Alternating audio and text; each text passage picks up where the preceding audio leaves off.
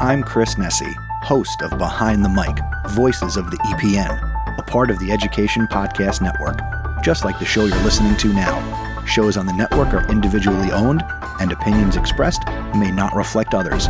Find other interesting education podcasts at edupodcastnetwork.com. Hey, welcome back. Steve here, and today I'm talking with Tom Murphy and Rick Yarosh. They're the co-founders of Sweethearts and Heroes. They work with students, educators, and schools to help kids who are dealing with self-destructive decisions.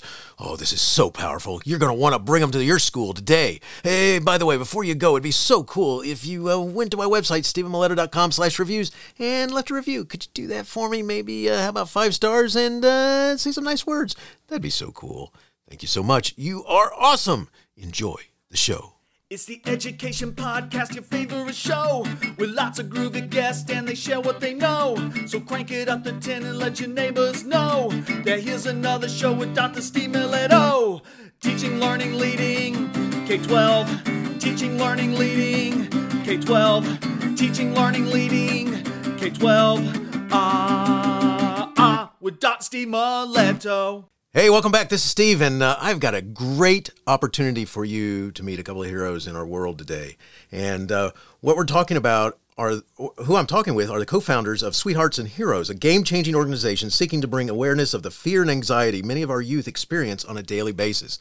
I've got Tom Murphy and I've got Rick Yarosh. And uh, hey, guys, if you say hi to everybody. Hello, everybody. This is Rick.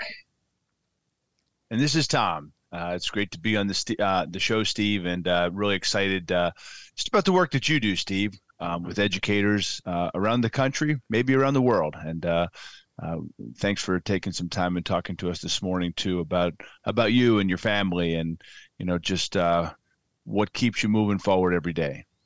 Well, it's great to have you guys on the show, and this is amazing what you guys do. So before we go any further, if you could get, kind of just give a little thought about what you, you guys do so uh, and, and who you are. So if you give uh, if tom if we could start with you. Yeah man. So uh, you know this was a happy little accident as the great bob ross would say. Um, you know didn't intend for it to happen. Uh, you know i spent uh, 17 years in the railroad industry um, and um, also tinkered with some professional sports and i found myself talking to young people um, kind of at the twilight of that where a lot of people I knew called me up and said, "Hey, my kid saw you on this crazy TV show. Could you, could you come talk to him?" Um, and you know, I've always been great at picking up lessons from coaches in the business world, in the sports world, and um, found myself doing a little bit of leadership, motivational, goal setting kind of stuff. A friend of mine called me in a panic, and uh, last minute said, "said Hey, uh, can you do something on bullying for me?" And I said, "Well, I guess so." And uh, so I just came up with this crazy little um, thought. It really wasn't much of a presentation at the time, but uh, I, I, coined it Sweethearts and Heroes. And uh, another school was there and said, Wow, we've never seen anything like that in the bullying world, in the awareness world. And, um, and said, Can you do that at our school? And I'm, I said, Yeah, I guess so. And, you know, for a, a gas card and a, uh, um, a, a cup of coffee, I went and did another presentation and then another school called, and another school called, and and something really weird kind of happened, Steve. Um, not weird, but it just I guess it was destined to happen. Uh, you know, when I was done presenting, I found a, a lot of young people would sneak back into auditoriums and um, want to tell me their story. You know, about the challenges they're going through in life, and uh, not not you know per se bullying, but just the challenges of life. And uh, I just shut my mouth and listened a lot. And what I found was a lot of kids started talking to me over a decade ago about this struggle with hope and hopelessness. And um, I didn't really know what to say. You know, I, I, I, I have a very unique background growing up. Um, so I kind of understood where a lot of these young people were coming from. But I, I, don't know what to tell a person that feels like they're burning to death on the inside, socially, psychologically, emotionally. And so I just spent a lot of time listening.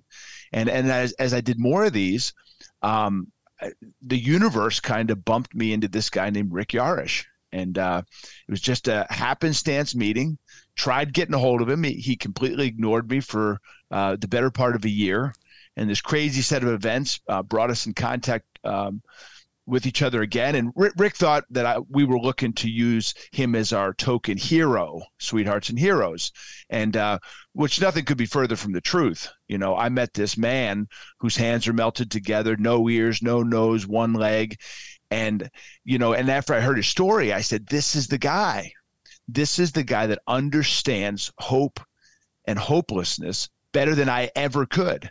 And this is the same thing young people were telling me. And I'll kind of land my plane on this and pass it over to Rick here. Um, something uh, is happening in our youth today, Steve. Um, you know, suicides in 10 to 14 year olds since 2007 have tripled. Rick and I were in two schools this year that lost young people the week before we got there. And, um, you know, and people say, why? And there's this eerie parallel between the 22 service members that take their own lives every day in this country and our children. And I, that, those words should not be coming out of our, my mouth. That our children are feeling the same level of hopelessness that our service members feel that caused them to do the unthinkable.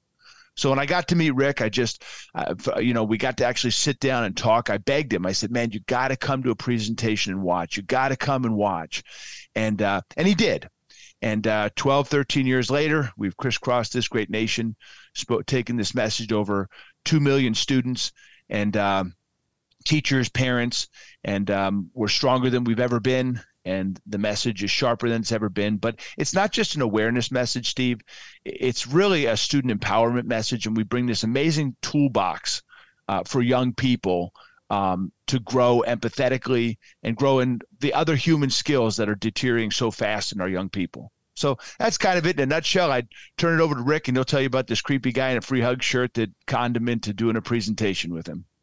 Yes. Um, I didn't know what the heck I was getting myself into. That's for sure. Cause I didn't, I didn't, I honestly, you know, you know, it took me a while to even join up with Sweethearts and Heroes. But then when I joined up with Sweethearts and Heroes, I didn't believe it would be something that would be continuing 12, 13 years later. It's crazy to me that here we are still doing this today uh, at a much higher level than I ever thought we could do it. Uh, so that's amazing. But when I first met up with Sweethearts and Heroes, when I first met up with Tom, like I was sharing a message um, it wasn't much of a message. You know, I was kind of just telling my quick story of what happened to me. That was an interesting story. You know, people wanted to hear what happened to me, why I look the way I look, what happened to my face, what happened to my hands, what happened to my leg. So I was sharing that with people. Um, but that's pretty much all I was doing. I was just sharing a war story, really. And people were like, wow, that was a great story. Um, I didn't have a whole lot of, you know, this is what you take from it uh, at that point in my life. So when Sweethearts and Heroes approached me and Tom approached me and you know wanted me to come along and talk about hope, I'm like, I don't really know if I know a lot about all of that stuff. But uh, you know, with the right kind of coaching, with the right kind of people in your life, you learn a lot about yourself. And uh, I learned that I did know a lot about hope, and I did know a lot about hopelessness, and that's why I knew so much about hope um, because of what happened to me. So going into schools and uh, sharing this message of hope which by the way stands for Hold On Possibilities Exist, H O P E, Hold On Possibilities Exist. And uh, I did realize that, you know, I did know a lot about that. And I could relate because I definitely can't understand fully what these kids are going through because I'm not 11, 12, 13 years old dealing with the things that they are dealing with. I know that for a fact, but I can relate with hopelessness. And I know for myself how to get through that hopelessness. So that's what I get to share with these students like yes it is difficult. And i'll even tell you today that the hopelessness that i felt and what happened to me in iraq uh, well, 17 years ago uh, being on fire surviving that fire that was the best thing that ever happened to me.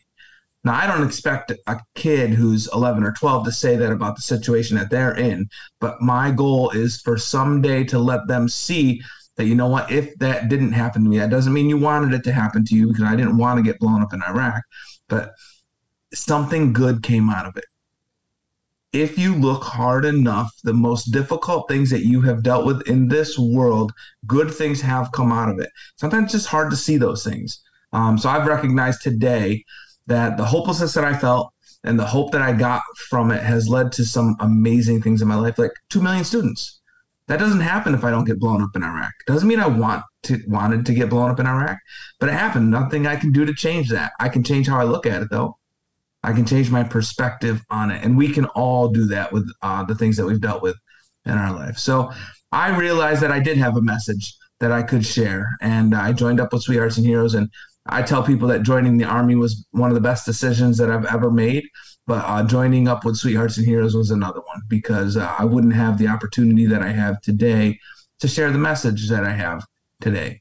I might maybe have talked to 50,000 kids if I didn't join with Sweethearts and Heroes. And um, I'm just so proud of the organization and where we're at today um, in this world.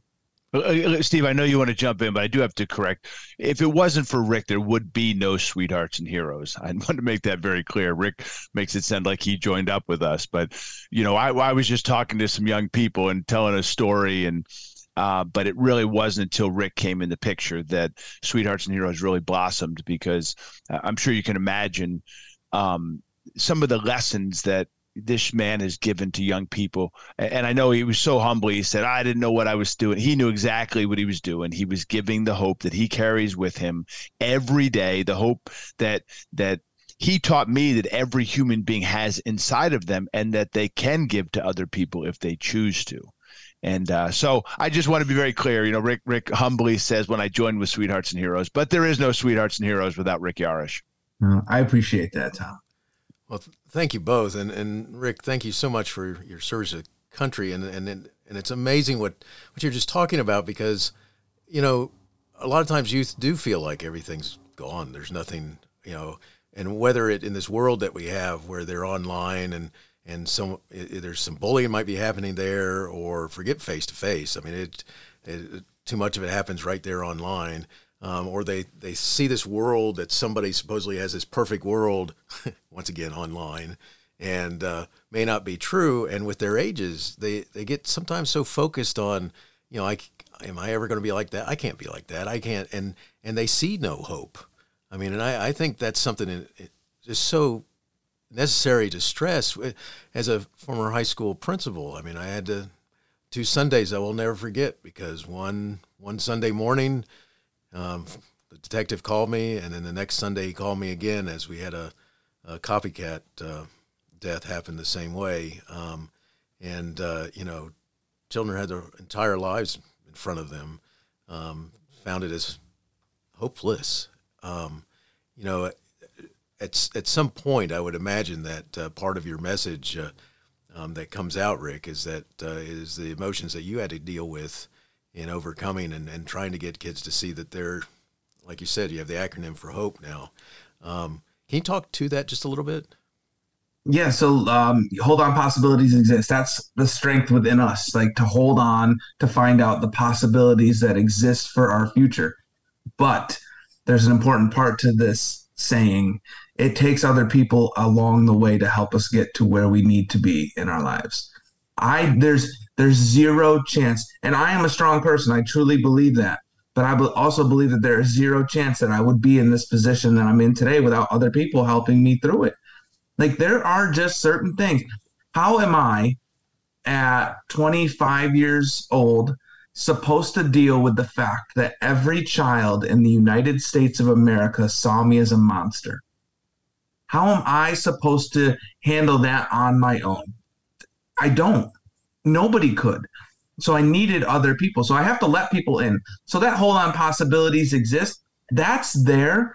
It's for that time until that sweetheart comes into your life because we talk about sweethearts and sweethearts are the carriers of hope. They're the carriers of hope. They're the people who give hope to other people when they absolutely need it the most. So you hold on until those sweethearts come into your life and then they help you get through it because honestly, there's no way I'm getting through this on my own the strength that I had was the holding on part. That's the strength that I carried. I had to hold on long enough to find out the possibilities that existed. But when you are in the midst of this adversity in your life, this really difficult thing, this hopelessness that you're dealing with, it's hard to see really good things that are going on around you. That doesn't mean good things aren't going on around you. They are going on around you. It's just really hard to see them. So for me, I just say you got to clear through that as soon as you can. You also have to give yourself some time to realize that, yes, this is a difficult situation and I don't like it because the definition of adversity is difficulties and misfortune. Like that's the way it is when it first starts. But if we carry the adversity around in our lives that we deal with every day as misfortune, that's way too much misfortune. So at some point we got to change it. If I looked at the day that I was injured in Iraq as bad the rest of my life, then my life is bad. I can't avoid what happened to me. I look in the mirror and I see it every single day. When somebody deals with post traumatic stress, they deal with it every single day in almost every moment and they're reminded by things. So it's not like you're going to get rid of that thing that you're dealing with. You just have to figure out how to get through it, how to deal with it in your life, and then maybe even say, you know what? Gosh, if that didn't happen in my life, that traumatic thing didn't happen in my life, maybe these things, these good things that are in my life wouldn't have happened. So that's just how I know today I will deal with the future difficulties that I have. Because there will be more. There's no avoiding all of it. You can avoid some things by the choices that you make, but some of them are unavoidable. And when those difficult things happen, the knowledge to know that you can get through it, I will never give up again. And I have given up. I will never give up again. That doesn't mean I won't feel hopeless again.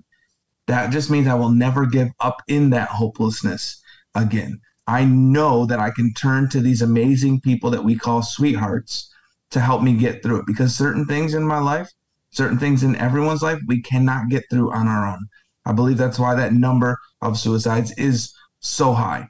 We try to get through way too many things on our own because we're afraid to admit to people that we can't do it on ah, I can't do it on my own. That means I'm not strong. No, that doesn't mean you're not strong. That means you've never dealt with it before. And that's why we have coaches. Nobody gets good at things without other people helping them. Yes, you got to put in the work and the effort, but you need other people to help you get through it as well. And I just know that I'm a product of those people in my life. Steve, let me. Can I just jump in and make a couple sure. uh, key points about what Rick said? Because uh, there's some powerful stuff in what he just said. I'm sure you, you you felt that yourself. But you know, here's a man that has no PTSD. You know, Rick Yarosh has zero PTSD. When I met him, I just didn't understand that.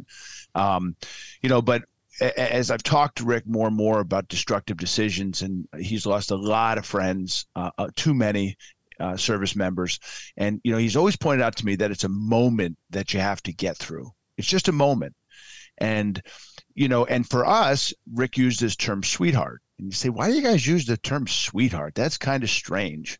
Well, when we started this whole thing, as I was telling in the intro here, you know, the first thing I did was sat down and opened up the dictionary, and I had a dictionary from college that gave word origin. And uh, when I looked at the word bully, I saw 16th century sweetheart. And I was like, what the heck? And so I did a real deep dive. And what I discovered uh, for myself, um, it's been a, a historical fact, was the word bully in the 16th century meant sweetheart. It was someone that came into your life, kicked you in the shorts, and said, Let's go, man. You got more to give. You can do this. It was that person when you didn't feel like going to practice. They said, Get your crap and get in the car. When you brought that new instrument home and you were going to be a rock and roll star, but you realized, like, this is too hard, they said, Let's go, young man. Get it out of its case right now. I bought this stupid thing for you. Or maybe when you were really struggling in college when your parents were going through a divorce, when nothing was going right, that person called you up on the phone and said, Get your stuff on. I'm coming over. We're going out. Those are your 16th century bullies. And what we've really put together is that they, those are the people that carry hope inside of them and give it to you when you need it the most. And they help you get through that moment. And our job, and you know, it's easy to run around and raise awareness, to give statistics uh, about the destructive decisions that young people, service member, are going through. It's another thing to empower young people because we believe, and our message hasn't changed from day one, Steve. It's been about teaching young people how to jump into action because that's one of the signatures of a hero is just someone that's willing to do things other people aren't willing to do like jump into action to give that hope that you have inside of you to other people that you know are struggling because our children are the ones on the front line, Steve. 96% of negative behavior directed at young people. 96 to 97% is never addressed or seen by schools or administration because it's done in the shadows of the school. in the locker room, the cafeteria. You know, as a principal, as an assistant principal, you try your hardest to get to the bottom of it. A lot of it's a he said, she said. But the thing is, Steve, 85% of those instances, there's other young people there watching. And I'll land on this that our solution from day one, and it's only become stronger with the curriculum we put into place, with the classes that we have running all year long, leadership classes in schools. The, the secret, really, man, is getting young people to recognize that they are the solution. And they're the ones that are going to change the world, not you and I, Steve. We're just way too old for that. We can give them a little bit of wisdom from our generation, but they're the ones in the trenches.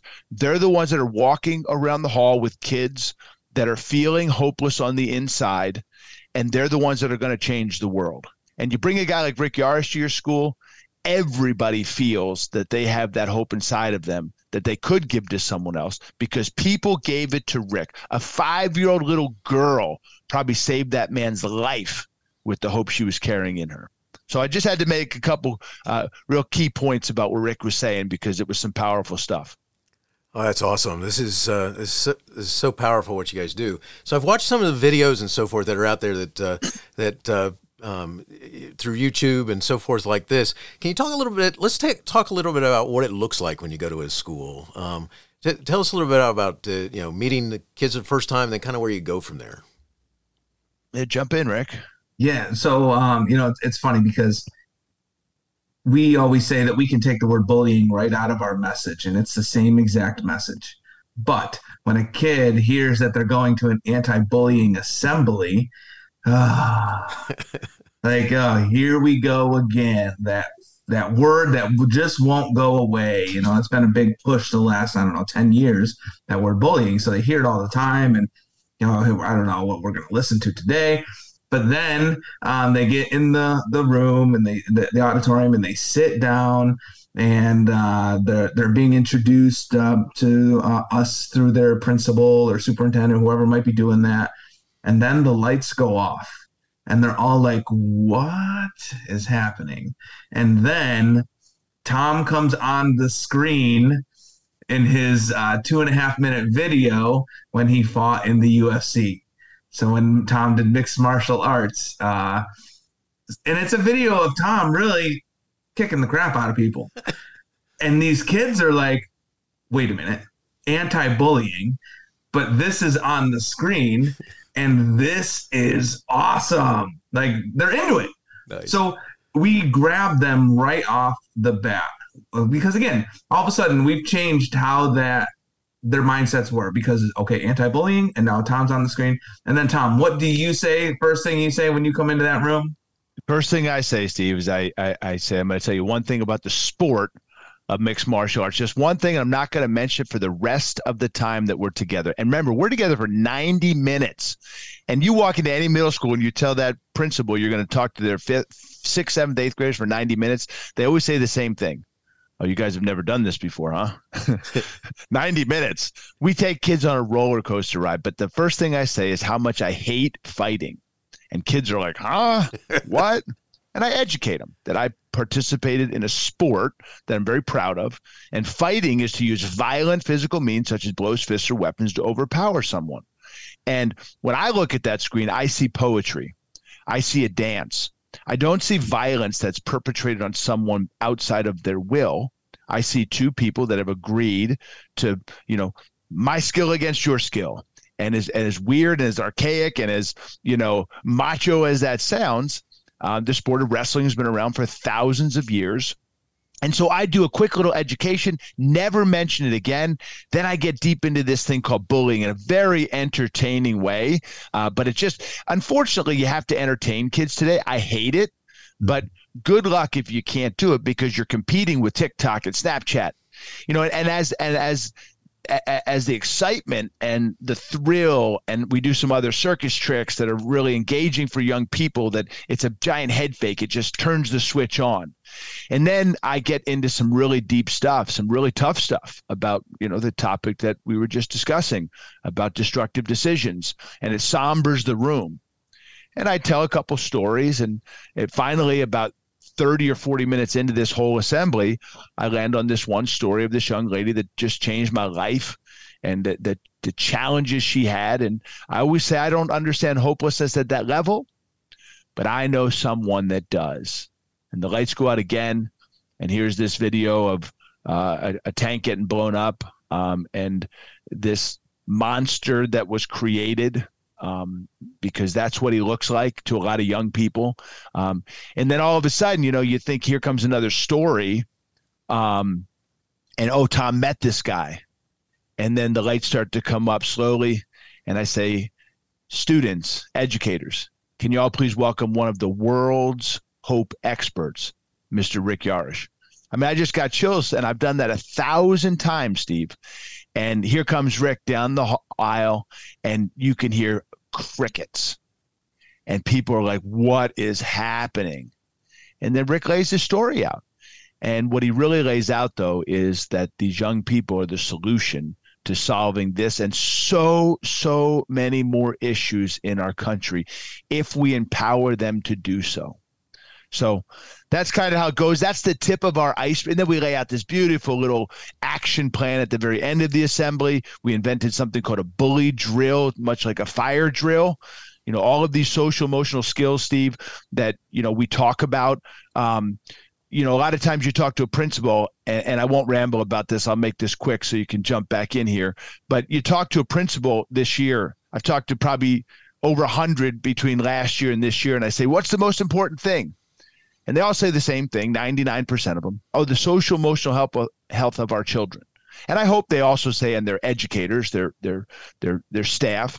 And I say, oh, yeah, what are you doing about that? And they say, ah, we're going to have a speaker and uh, a community day. And I always say, oh, shoot, you should do the same thing with math. And they're like, well, what, what, what do you mean?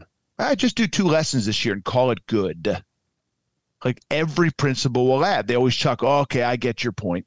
And I say, listen, man, don't say it's the most important thing, right? If it's the most important thing, you got to make it the most important thing.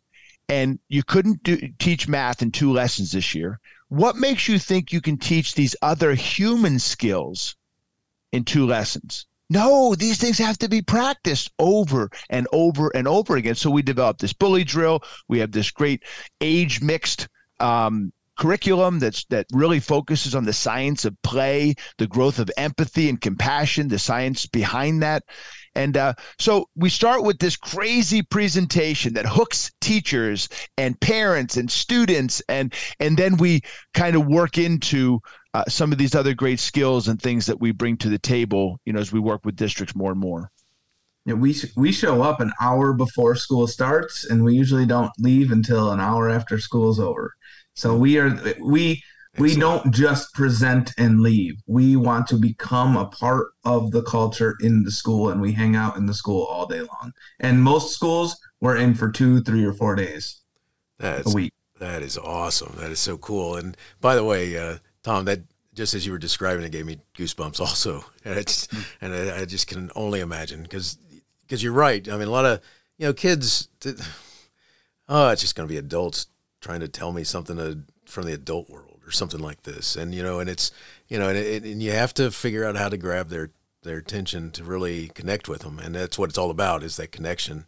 Because once they once you do that, then you've then you got the chance to get them to listen to what you're talking about. So uh, kudos. Now you also have a message not just for the kids, for the adults also. Um, uh, can you talk a little bit about Thirteen Pillows? Yeah, man. Let me let me just drop this a little dime though, and I'm sure many of your listeners listeners have heard this, but you know. Edward Deci and Richard Ryan came up with a, a, a theory called self determination theory, SDT, and there's a sub theory underneath of it called BPNT, basic psychological needs. And, uh, you know, I'm a huge prescriber of that uh, as a father of four I, I, certainly understand i've had children transition through um, many stages of development. And uh, you know with self-determination theory what they what richard ryan and edward deci has said is there's nothing more important than autonomy. Not for a kid for a human being. And unfortunately, we strip kids of this autonomy. And so when we have this message built, it's really built on uh, auto- you know, giving kids the power to be the change. And I know that sounds crazy and different. And as as uh, uh, Robert Greene said in uh, The Laws of Human Nature, that's just your generational narcissism talking right? Because that's all it is. You know, your your cohort, your your block, uh, boomer, Gen Xer. Uh, it's just that's all that's talking is I got to teach kids. Well, you come on, man. You remember when you were that age? You wanted to do things yourself because autonomy and the second part of that formula that they talk about is competence so we all want our kids to be competent, whether they're our students or whether they're our own personal children. But you can't get to competence without autonomy. And uh, so just very important. I, I think it's very important for teachers to understand because sometimes people, when I when I talk about student empowerment, putting it in the hands of the students, sometimes teachers will be like, "Ah, oh, hold on a minute," um, which really brings us right to this book that you're talking about. Um, you know, this book is a it's a wonderful fictional allegory. Um, uh, we've given it away to teachers for free in a digital version until the end of July. Um, just because of the, the, it's a real thank you for the great work they've done. But in a in a brief brief nutshell, uh, it's the last 15 years of our life and uh, I could take you to any page in that book and say, This is the school that happened at. Here's the real story. Here's the real lesson from the lawsuit that this young man goes through, which in reality was a $10 million wrongful death long, lawsuit that every teacher is worried about. Our buddy Bruce Breyer goes through that in this book. Um, isn't a $10 million wrongful death suit, but we, we, wove that in. But but the story is just about a young man that loses a kid uh, to his own hands in the 11th grade, and in real life the kid's name was Evan. In the book, his name is Alan, and he just decides that this sport of education ain't for him. After he loses this young man, and he just decides to throw in the towel. And out of the shadows, after he gets done reading his his resignation letter real early in the gym, out of the shadows steps a custodian, a retired educator, much much like someone like yourself, Steve, and who's got all the answers, who's been through the fire, loses his wife to cancer, just wants to come back and be around kids again. And he just steps out of the shadows after listening to this guy pour his heart out uh, to the universe. Um, and uh, it just gives him these great lessons. And you meet some great teachers and students along the way. But every teacher that reads it um, finds themselves at whatever stage they are in their career, whether it's the beginning, the middle, or the end, they'll find themselves in this book and say, Oh man, I remember when I went through that exact same thing. And I say, Well, because the book is real, it's alive. All of these things happen to the great educators that we've met over the last 15 years. That's so awesome. You know, it, it, one of the things that uh, it, it's hard to get people to understand because who have not worked with kids, um, even though they were kids themselves, which you know we all seem to go through that, right? um, but for some reason, that there's they lose this thought and think about children as like widgets. The idea that you could do a little fixing here, a little bondo there, and you know a little uh, shiny, you know stuff here, and then suddenly they're all right. And it don't work that way. And you have to connect with them, and you have to uh, they have to but they they see things differently and you have to figure out how to connect with them. And it doesn't happen from being in a 50 minute class. Um, it might over a long term but it doesn't really happen. It, well, a lot of times it happens because you sponsor something or you work with them on projects or you work with them in sports or with organizations and you do different activities um, because you know they've got to see that you know uh, what i like to do is talk to talk to adults about you know they have to there, there's things that kids think you get paid for, whether it's real or not. they, they, this is what you get paid for. But I, I noticed that you're doing things that you don't I, there's no way you get paid to spend all this time to come help us read by having a special reading group after school where you know you've brought in snacks and we come together and we read and you know you bring in guest speakers or you or you uh, go out and you play uh, in the band or you play soccer or you or you or you spend time you know putting together some organization whatever it is that allows you to connect. You know it's it's one of those things that uh, the, the kids have to see that because otherwise it's just another adult telling them things you know, yeah, yeah, yeah, I believe in you. Yeah, yeah, yeah, you can come to me for help. Yeah, yeah, yeah, whatever, you know, and and that's part of part of your world. I mean, it it's especially if they don't realize. I I don't even know how to. I mean, one of the easiest things is that as a as a kid, we all kind of not. I don't know if everybody goes through it, but you know, there's those times when you really you look at an adult and go, "You just don't get me," and I don't care what it is that uh, what you're trying to do. I had a kid one tell me one time tell me when I was a brand new teacher. By the way, this is very hurtful because I was 20 probably three, maybe four early in my teaching career. And I was trying to get to know, I was trying to get to understand what he was upset about. And I said something that made him say, Look, don't give me that 60s hippie stuff. All right. And I'm like, How old do you think I am, man? and he's like, well, you know, you, you probably, and I said, never mind, never mind, never mind.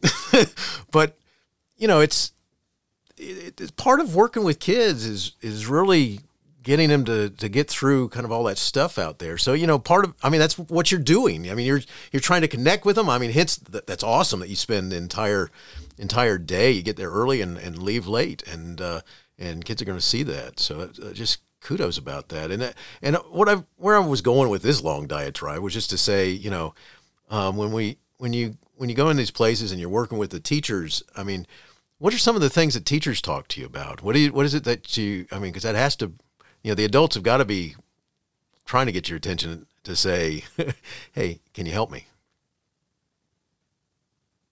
There's a lot to that one, Steve. Rick, you want to jump in, or I, I hate to um, ramble. Um, yeah, so you know, Tom is the master at talking to these uh, these teachers. But you know, even in the presentation, you know, when we talk about hope and hopelessness, we're talking to those students. But guess what? Those teachers are listening as well, mm. and they are dealing with some difficult things in their life too. So yeah, they do get some, a lot from the message. And actually, during the presentation, uh, Tom talks to the teachers a lot. And one of the things that comes up after the presentation is over is people will come up and say, and they will, students and teachers will say this thank you for talking to the teachers as well. Like that's pretty amazing um, to hear. But you know, one of the things I heard you say a lot you know that word connection and connection in my mind creates culture and and connection also creates a positive environment. And you know, when we go into a presentation and we're waiting backstage, and um, the principal comes up and is about to introduce us. And the first things we hear is that principal or teacher whoever might be introducing us saying no cell phones no hats no hoodies. If you have any of these things you will be taken out. You will have detention. And we're like oh no. Like that's the culture right there. And honestly, it's going to be very hard for us to now reach those students. We go out there and we talk, and in the parts where they're supposed to laugh, they don't. And the parts where they're supposed to answer the questions, they don't, because the culture has been changed because they don't have a connection with that person that introduced. Um, so they've changed the culture. And, uh, that's just how important connection is. If you don't connect, those kids aren't going to learn from you. They're not going to uh, be able to because now they're worried about every single thing that they do. Um, so that's just one thing I think about when I think about connection. And then you get the principal who introduces us, and it's just it's amazing. You can hear them, and you're out there and you're, you're listening like this is going to be awesome. I can just tell from the 30 second introduction what the culture might be like in this school. Pretty crazy. Well, that's one of the pillows, you know, connection over content. And, uh, you know, it's easy to say you're a connection person. Um, you're a lot of educators say that, but, um, you know, Rick is right. Our, our, message is as much for the educators in that room um, and in the school as it is for the students. You know, I, I, we uh, had a senior. I, I did an opening day this year uh, this past school year. And I, um, first time I ever did, I, I begged the principal and the superintendent to let me do it with two of their students. Like, who's done an opening day with 300 faculty members uh, and asked a couple students to come. And uh, these are students that had taken one of our classes, two years in our class. Uh, it's a self directed, self controlled student leadership class called BRAVES, B R A V E S.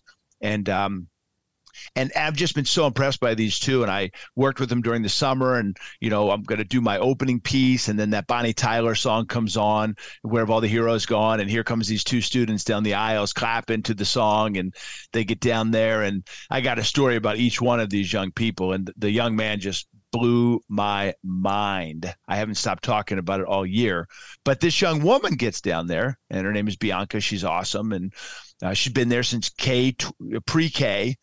And you know, she gets out there, and you know, we do a lot of circle work. I spend uh, probably done over 700 circles myself this year, and it's a very unique circle that we've kind of developed um, you know, Circle's been around for 400,000 years, but we've developed a very unique circle that people get addicted to.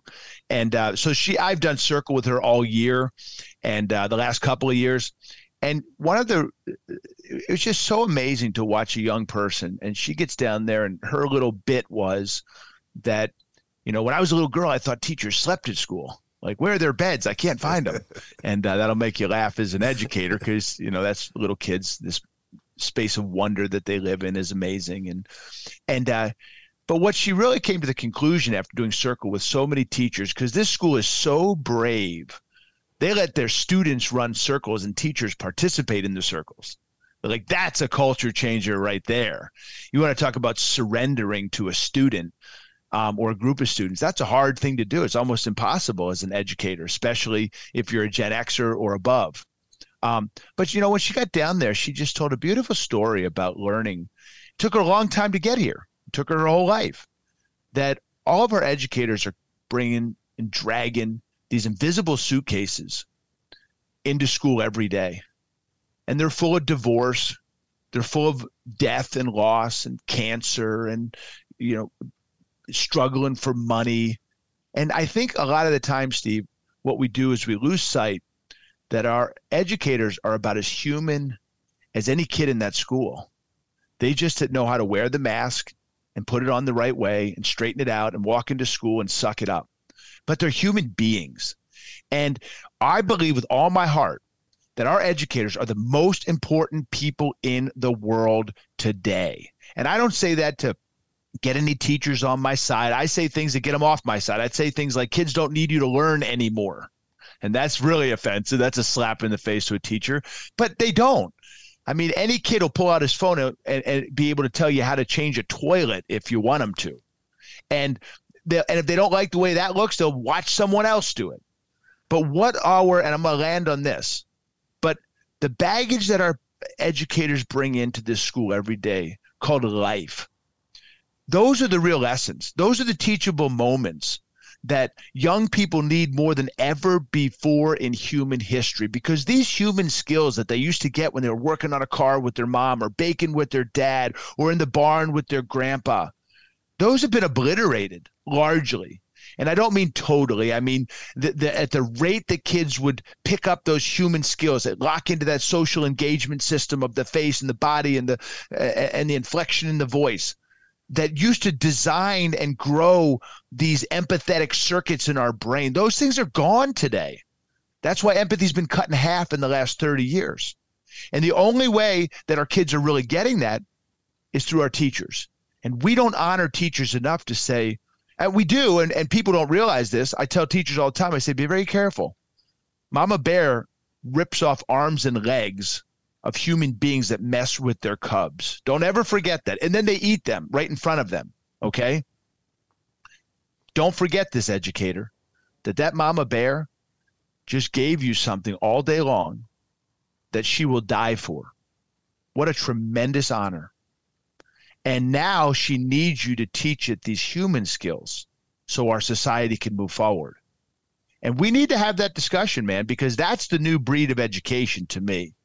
I know we got standards and all these things that we got to comply with and get done. I get it. But you know what, man? This thing right here, the information a kid has today is unlike any information the three of us had put together growing up. So I'll quit my rant about that. So when I when you say what do you do with teachers, we do a lot with teachers, uh, a tremendous amount. I mean, we we we have ten courses this summer live in person that are uh, I, I, start our next one next week um, on our circle training, and and it's a two day thing that we do on circle. So we do a tremendous amount of teachers. I couldn't do much justice. I just like to say I think that I know they're the most important people in America today because they're the ones that are teaching our children the human skills that uh, we used to teach them through all of human history a little bit differently. Awesome. I, you know, and just to know, I got to make sure that I, I say this. Um, so you gave up a very lucrative career. Um, you're doing very well. Any any thoughts about wishing you'd not done that? No, man. I wish I had quit my career earlier. Man, I wish I'd quit earlier. And I had so many educators and people tell me, Tom, this message is different. You gotta. And I was just scared. You know, I had four kids at home, and I thought, how the heck am I to, you know, talk? You heard me. I started. We started this for a, a coffee card or a gas card and fifty bucks. Uh, spent it all day in schools, and I was using all my personal time um, my vacation time to talk to young people. And that's a big, long story, like why. Um, and then when I got hooked up with Rick and I just saw the power that this was having on young people and not just a one, even a one time event, you know, the, the, the life changing and, and possibly life saving message that young people were taking away. And uh, it just, I just wish I had quit my career earlier. And uh, it's funny. I remember that time when Tom was considering all of that, and I could see it. It was an extremely difficult decision, and I'm not gonna lie. I was like, "What are you thinking?"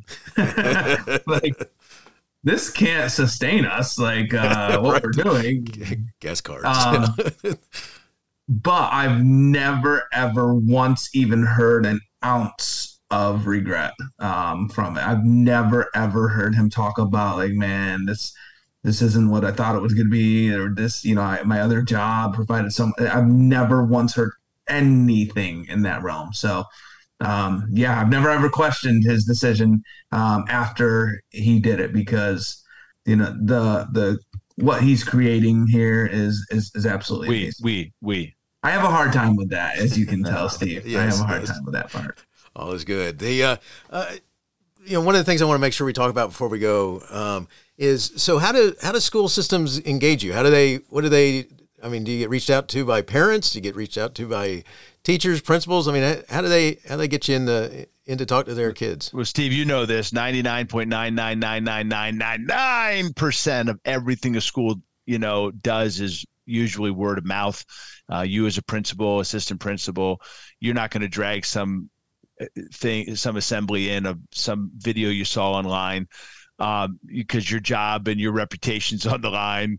But the second your buddy who's a principal, a, a town over, um, a, a state over that you trust, says, "Oh my gosh, you have to have these guys. It's going to blow your mind." Um, that's really how we get booked. Um, we're in a hundred. We used to be in a hundred to 120 schools every school year. We've tried to tear that back because we'd rather be in a district for multiple days now and multiple years. I mean, we've been in some districts six, seven, eight years in a row. I think we turned away over 100 schools last year. Uh, we're already booked into January this year. Um, and, I, I, mentioned this not to discourage anybody. Uh, we're actually, I sent you, I think I may have sent you a trailer. If I didn't, I can. But we have a brand new series that's two years in the making. We've taken presentation stuff. Nobody wants to sit down and watch a 90 minute assembly on a computer, but we've made it so dynamic. Uh, a great group out of Colorado, a film company out of Colorado has, has put this together. We're getting ready to release it. We're going to speak in Kentucky um, next week, Rick. Two mm, weeks. Two weeks. Uh, we're going to speak to every administrator in the state of Kentucky, and we're going to kind of unroll this Hope uh, series, and it's turning into a Hope classroom, which um, we have a ton of resources a ton. We have you know giant curriculums around our class and around our programs uh, video series on circle and our, our, hope series our intro to hope series and a whole bunch of other stuff. So i mean internet's the place to go sweetheartsandheroes.com social media uh, but we love talking to people. I make time. If a, if a principal reaches out to me, I'm talking to a lady in California today and at three o'clock at a little Lutheran school uh, because she listened to a podcast I did with a, a crazy guy out in California. So if you, I'll get you on my schedule. Um, we've been in a thousand schools in New York State alone, uh, where we spend a lot of time.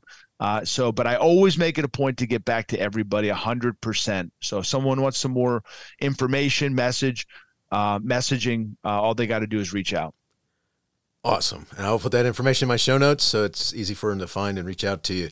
Uh, you know, I like to ask my guests a couple of questions uh, before we finish up, and I, I got them here. And the first one is, how do you quit? How do you not quit when so much is going on that you just want to say I'm done? For me, it's when you see the result. Like, how can you quit when you see a result? And uh, we see the results. We get to, you know, experience um, the kids and their stories after we're done they come up and tell us what they're dealing with the same with the teachers what they're dealing with and that we help them through it um, i've been speaking the last couple weeks i have two more weeks of it at a camp in pennsylvania and uh, after i'm done speaking for two hours i stand on the stage and the kids come up and they take their time where they could have free time but they wait for two hours and tell me the stories of the hopelessness that they felt and what the message did for them. I mean so so really how how do you quit on those kids? I guess that's what it comes down to. I can't and i don't want to. Um, i enjoy the fact that i'm blessed with an opportunity to help them. Awesome. It's a big uh, question steve because you know i i i have some some real guilt in my life um, around my own family um, i have wonderful kids um, they're doing awesome and but i left my kids a lot to do this and to work with other kids. And uh, so I've wrestled with this one a lot. And I think if I was going to throw in the towel, it would have been maybe earlier because I, I did see the the sacrifice that our family was making for me to spend 200 days a year on the road. Um, but I, I just I could read this big long uh, series of emails. That just the last two days, I was in a, a, a, district that's just having a really difficult time. I went over, I sat down with their entire team, and one of the teachers, 17, 18 years in the game, just tears rolling down her face um, in the middle of everything, and she couldn't control herself, and she just apologized profusely of the challenges that she's going through and the school district's going through and nothing is like it used to be and just just just heartbreaking so i sent her an email the other day and she just responded to me um, uh, yesterday, and we just had a beautiful conversation. Just she just laid it all out about the challenges of her life and teaching today. And you know, when I, when I hear from teachers like that, when I hear from students, and I, have got five, six notes in the last week from students that have reached out and said, "Hey, you know, I don't know what you would do if you and Rick didn't come to our school." And I have thousands and thousands of these notes my response is usually the same. I love the parent ones, especially. Those are my favorite when a parent wasn't even in an assembly and they're like, oh my God, I don't know what you did to my kid today. But they never talk to me. I had an attorney from Niskayuna, New York, high, high profile guy, call me up and say, hey, man, I haven't talked to my kid who's a junior in like a year because we just don't get along. He said he came home and he talked to me. And the guy had to pause on the phone. I remember where I can close my eyes and see myself where I was sitting at the table I was sitting at and he got this was a high profile attorney, just all choked up on the phone, and he just said, "Thank you, you know, thank you," and and to me that's what fills my tank, because if I heard even from my kids, even a fraction of what some young people go through, if my kids had to go through that, I'd do anything, Steve. I'd do anything to alleviate that suffering they're going through. And I don't mean the challenges. We need challenges that builds that stress response system. It builds resiliency. But you, you know, living a hopeless existence and sleeping on your dad's girlfriend's couch and your own father saying you're out of here when you're 18 and the middle school girls that are your age are ruining your life and then you bring a knife to school and then this, uh, the, the school tries to throw you out like what that, that kid's name was dan I could give you his last name. Dan took his own life because nobody, not his father, not the school, nobody wanted him. So he did what he thought he should, took himself out of this world. And if that was my kid, I'd do anything. And so would you, Steve, and so would Rick. So it makes it very easy for me to say why I do this. And you, the days I am dragging and I'm sick and snot's rolling down my, and I can't talk and my, like, I don't care. Like, you only got one life to live, Steve, and this is how I'm going to live mine. Oh my gosh, awesome, awesome!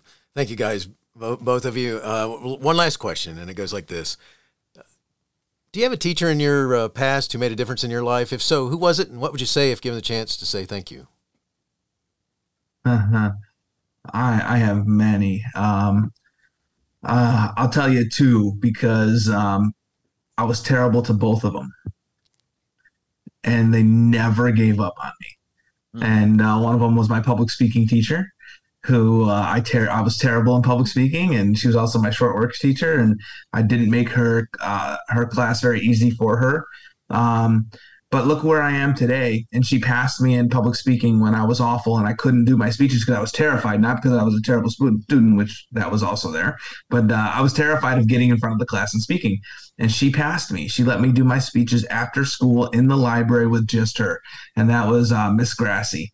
And I'll never, ever forget her for that. And uh, I probably wouldn't be a public speaker today if she had failed me at that time. She knew that failing me wasn't the right answer. It was doing something different for me, and uh, that helped me. So that's one of them. And then Miss Yanchuk, uh, just an amazing person in my life who, uh, you know, went to all my wrestling matches and all of those things. I uh, she came to my wedding, um, you know, uh, six years ago. Actually, my wedding anniversary is this weekend.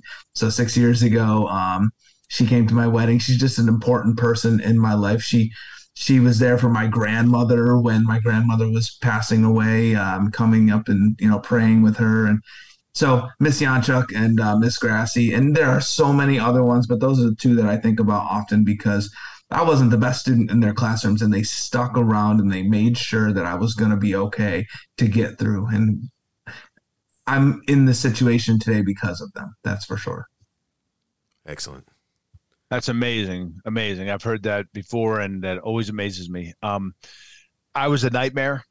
Um, I'll make this. I'll try and make this quick because you know you've already learned I can ramble about stuff. But uh, I was a nightmare for every teacher. In the sixth grade, I had a teacher uh, had me by the neck up against the lockers, and she was a former female prison guard. And she had her finger in my face, and she said, "You're going to be in jail someday."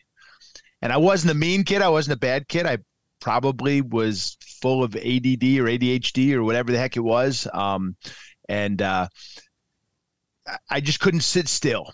And that most teachers couldn't handle that. But there were a few. And there was a, an art teacher in the seventh grade. The name is Mr. Halligan. And um, I'll just tell you one quick story. I could name uh, four or five teachers. And, uh, uh but you know, I, I, showed up there. My job was to ruin every teacher's class, especially the ones that I didn't care about. And art was not one of my strong suits. And uh, and old Mr. Halligan sat me all by myself, which is like the worst thing you can do with a pack animal is separate them right from their pack. And so I sat over there all angry and you know how am I going to get this guy? And I just grabbed this big sheet of paper and I start perseverating on it with these plastic stencils. And he sneaks up behind me. He's like, "That's pretty good. Can you do it some more over here?" And I look at him like, what's this crazy guy trying to do? I'm not falling for this. I'm smarter than him. And, uh, you know, I came in the next day and he sent me over in a corner or the next class, whenever it was seventh grade. I don't quite remember all the details, but uh, he took that piece of paper off this top cabinet, same piece of paper, and, you know, uh, said, Hey, man, this was really good. I got you some more stencils, plastic stencils, and could you do some more? And I'm trying to figure this guy out. And uh, you know what he did was he, you know, as Carol Dweck talked about in Mindset, you know, he praised the effort that I was putting in and not the outcome because I'm no artist. I can't draw a stick figure. And uh, so every day I came to class, he brought this piece of paper down and he encouraged me and praised the effort I was putting in. And nobody did that with little Tommy Murphy. You know, they were just uh, set on correcting his behavior. And uh, he really got me, man that he took that piece of art, sent it to the county, won a county prize. It's just a bunch of doodles, is all it is. It eventually makes it to the New York State in Albany, the capital. It wins a gold key. Steve, I can't draw a stick figure. And this was in the 80s. And don't doesn't little Tommy Murphy, they put him in a suit, they bring up the worst kid in school, maybe. They bring him to the state capitol. They put him in a suit. He wins a $500 gold key gift certificate or whatever it was, 500 bucks. And I was the talk of the school. Little Tommy Murphy, the nightmare, the kid that's supposed to be in jail someday. And he changed my life, man. And he just uh, he got me to see that teachers aren't monsters. You know, they're there. Um, but every kid you got to approach differently right? And um, I could go on a huge long diatribe about that and the education system, and um, but you got to treat them differently, man. And uh, I've had a few others that have come into my life. I had a, uh, I'll end on this. I had a went back and spoke in my own high school. I hadn't been back there for 25 years. And you know who the only person that came up to me was? There's only a few teachers left around. A custodian. And sometimes when we talk about education, sometimes we leave those folks out, the bus drivers, the custodians. And man, he came up to me. He was so proud. He's like, he used to come to my wrestling matches, like uh, like that woman for Rick. And he said, I knew. He whispered it in my ears. He didn't want any teachers to hear it. He said, I knew you were going to make something out of yourself, Murph. I knew it. And I was, and and I had to wipe away a few tears because here's this custodian cleaning up the crap that all happens in the school. And uh, but he was in my corner, man. He believed in me. So that's what it's about. It's about believing in human beings, and that's what teachers are great at. That's so awesome. I can't thank you guys both for sharing all kinds of stuff about uh, Sweethearts and Heroes. I, the focus that you have is so powerful, and uh, I wish you the best in all that you guys do. Uh, Rick, thank you for your service to our country. Tom, thank you so much for pushing, you know, doing this and connecting and and getting the message out there and working with our schools and teachers and especially our kids. Thank you both. Well, thank you, Steve. This has been an honor. This was a lot of fun. It really, really was. And uh, thank you for your service as well, Steve. Hey, you have been listening to Teaching, Learning, Leading K 12, a podcast to help you help kids achieve their dreams. Teaching, Learning, Leading K 12 is a member of the Education Podcast Network. Podcasts for educators, podcasts by educators. Teaching, Learning, Leading K 12 is a member of the podcast network based in Canada called Voice Ed Radio. Voice Ed Radio, your voice is right here. The opinions expressed on Teaching, Learning, Leading K 12 are those of the guests and host. Teaching, Learning, Leading K 12 is intended to share ideas, advice, and suggestions. Teaching, Learning, Leading K 12 is produced for educational purposes. Hey, thanks for listening. It would be awesome if you visited my website at stephenmiletto.com and connected with me, left a review, and listened to more episodes. And by the way, you could also share it with your friends, with your family, and uh, your colleagues. Thanks so much. You're awesome.